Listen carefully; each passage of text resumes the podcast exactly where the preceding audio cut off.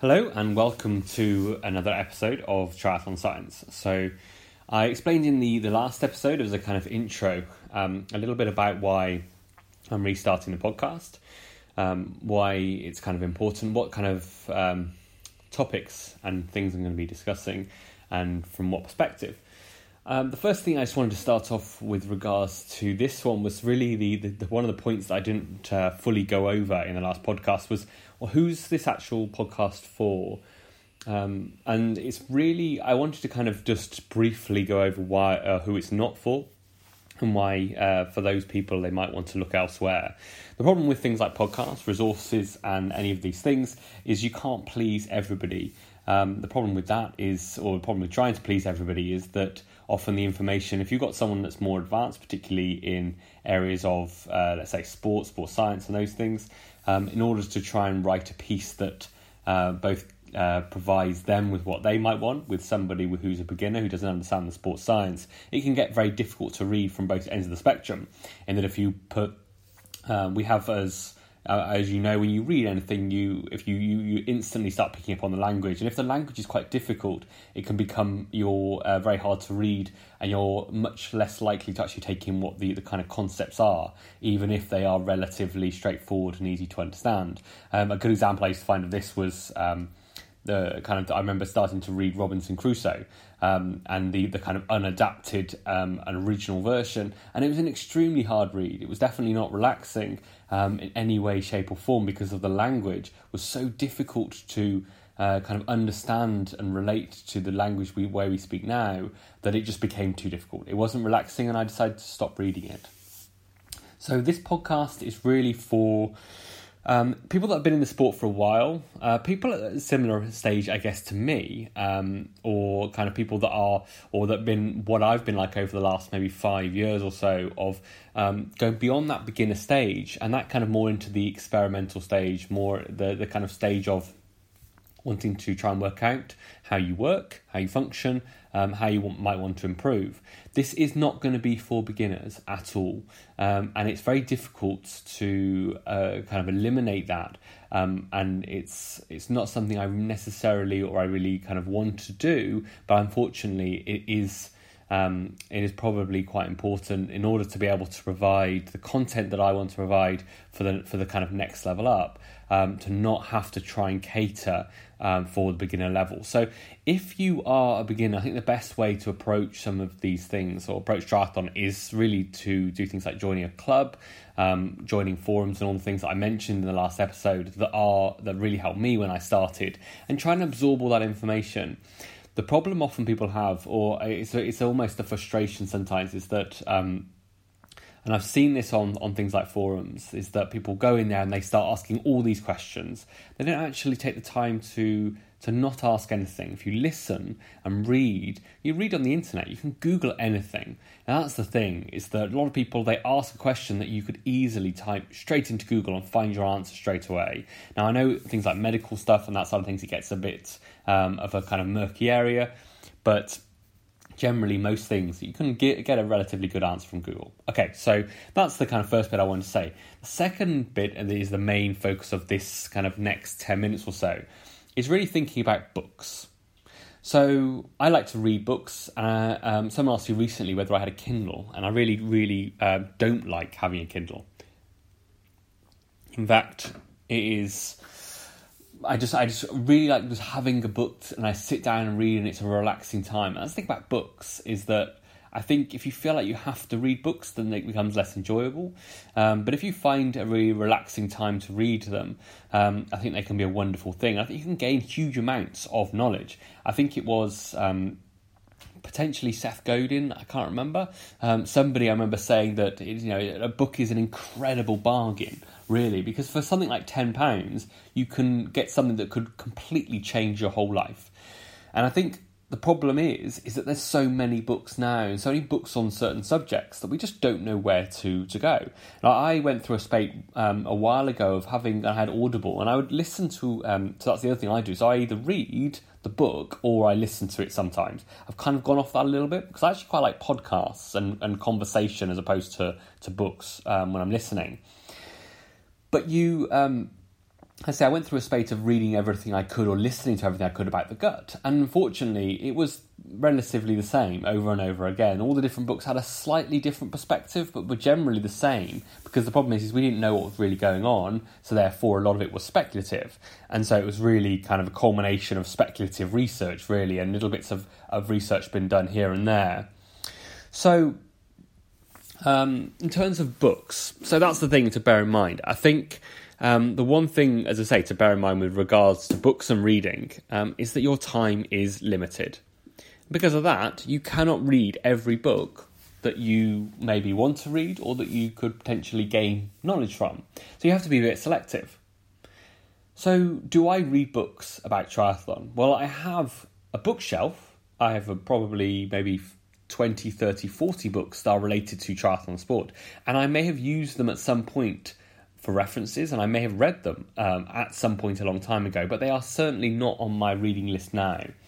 Partly because I've realised that moving outside of kind of triathlon books, you gain a lot more from uh, perspectives that are not directly sport related. So for instance, a book that I've been reading recently um, has been a book called Mastery by Robert Greene.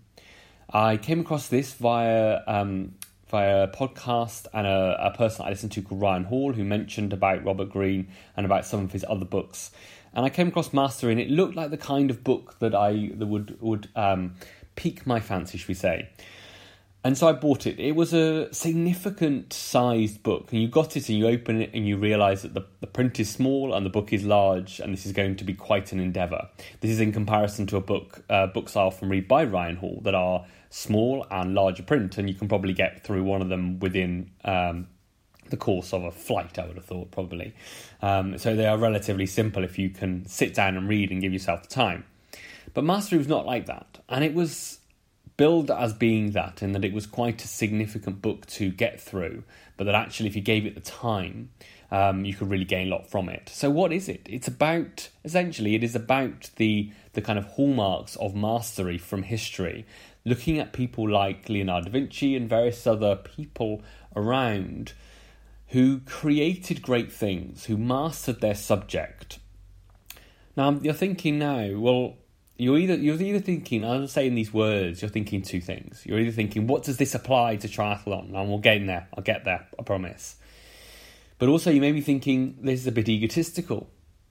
So this person's reading a book about mastery. Isn't that a little bit egotistical to want to be a master?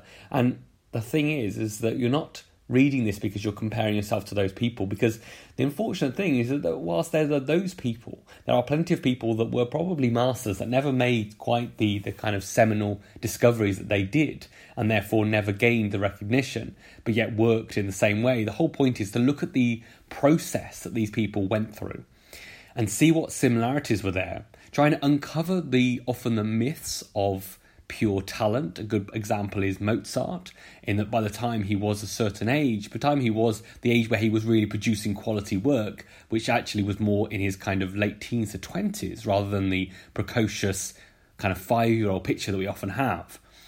But the process they went through and the time they spent and the way they did it was very um, specific. And it was an appreciation that the whole idea of maybe the ten thousand hours rules of, of um, practice has some merit in terms of practicing and, and immersing yourself in what you want to become a master in. But actually, there's a little bit more to it. The path is a little bit more convoluted. There is a little bit more of an exploration of creativity and various other facets. So how does this relate to triathlon, which is the question that you're kind of thinking of, is that, well, at the end of the day, what you're trying to do as a triathlete, trying to do your sport, is you are trying to master it. You are trying to produce the best you that you can. Now, that might not be winning international races. For some people it is. For some people, they have the eye and the goals on doing things like qualifying for Kona, which actually, despite the fact that it's often viewed, the thing about, the thing about Kona, if you're listening to me now, and you are a clean athlete, completely clean, you don't ever take anything that you shouldn't take, you have to work hard to get to Kona and to perform there. It's not to say that the large that there's a large proportion of people that are taking these things. But unfortunately, the studies that have come out, well, actually defined large, studies that have come out have indicated that a lot of athletes, particularly, I want to say in other countries, I don't think that's necessarily true. I think sometimes we have this idea that British athletes are clean, but that's not true at all. We know that from people like Wiggins and various other people um, that we know have taken things and done things that they shouldn't have done. But that you're going to have a hard time. So you do have to master your sport, and you do have to have the level of patience that you do have to understand that is a long process of essentially creativity. It's thinking through problems. It involves procrastinating, it involves thinking. It involves um, working smartly in the right way, but understanding and being really open to understanding of how you and your body work. The reason I read it is because I'm trying to also um, pass knowledge on, both in the PhD and the research work that I'm doing. Again, another reason why I want to read this. And it's given me incredible insights. And I, I think there is an abridged version that's probably better for most people. But it's given me insights in making me realise how... Just another note, just to go in there. Have you ever read a book or ever feel like a book has been so well written that it's almost like they're speaking to you? They're speaking to you personally. Not anyone else. They are literally, they have worked out exactly why, where you're going wrong. And here is the answer. And this book feels like it's given that to me.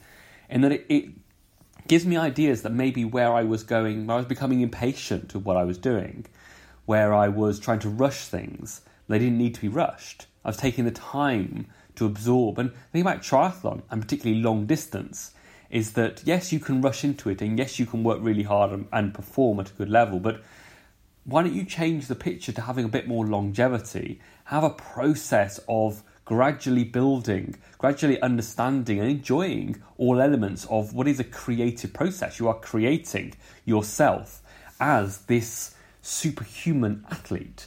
Rather than thinking about it as an end product, I'm going to do this Ironman, why not think about it as I'm going to craft myself into an athlete, into an athlete capable of doing this arduous event? Why don't I think and experiment in ways that I can improve certain elements? Why don't I understand as a swimmer why I might be putting more resistance or creating more resistance? And all these processes, they all take, they're all problem solving. Problem, is it's always frustrated me how problem has been viewed as a negative word. It's not a negative word. It is a problem. It is something to solve. It is something that is can it create enjoyment and excitement in trying to solve and, and, and get to that end point. So that's why I like reading these books. So Mastery is one that I've read. Um, another recent one, Stillness by Ryan Hall. Again, this current time of this pandemic, you really need some time to, to kind of feel like you need to be in control. And I think through the idea of stillness, the idea of the fact that if you think carefully and relax and maybe meditate, then actually things become a little clearer. You realise that it isn't all basically going to shit, to be honest. So that's another book I've read recently. Uh, Why Buddhism is True, along similar lines, this idea of controlling your mind, controlling how you think so that you can work through the processes. They all link through. So things like Mastery, they give you an idea that you need to work through the process, take your time, not rush anything, not try and jump to the end product. And the same with things like meditation. They teach you that if you slow things down, you often have the time to work through. So a good example is now. So I'm going to leave you with, you've got another minute to go on this podcast, leave you with the best way of interpreting these things. If you read all these books and understand what's going on right now, maybe you don't race this year. We may have some races at the end of the year, but do you need to or do you not need to? Maybe take it as a year of preparing for next year, maybe the year after. Actually try and think to yourself, where is my body, what is my body doing? Or what is it, where is it breaking down? Why is it getting slower? It's a topic I'm going to be covering in later episodes, is that rather than thinking about getting faster, let's try and think about of not getting slower. Let's try and focus on not breaking down. So how can we do that now? How can we slow the process down and actually create something great and become a master as opposed to something that is very haphazard, short-lived, has a short peak, and then dies a complete death. Thank you very much for listening, and goodbye.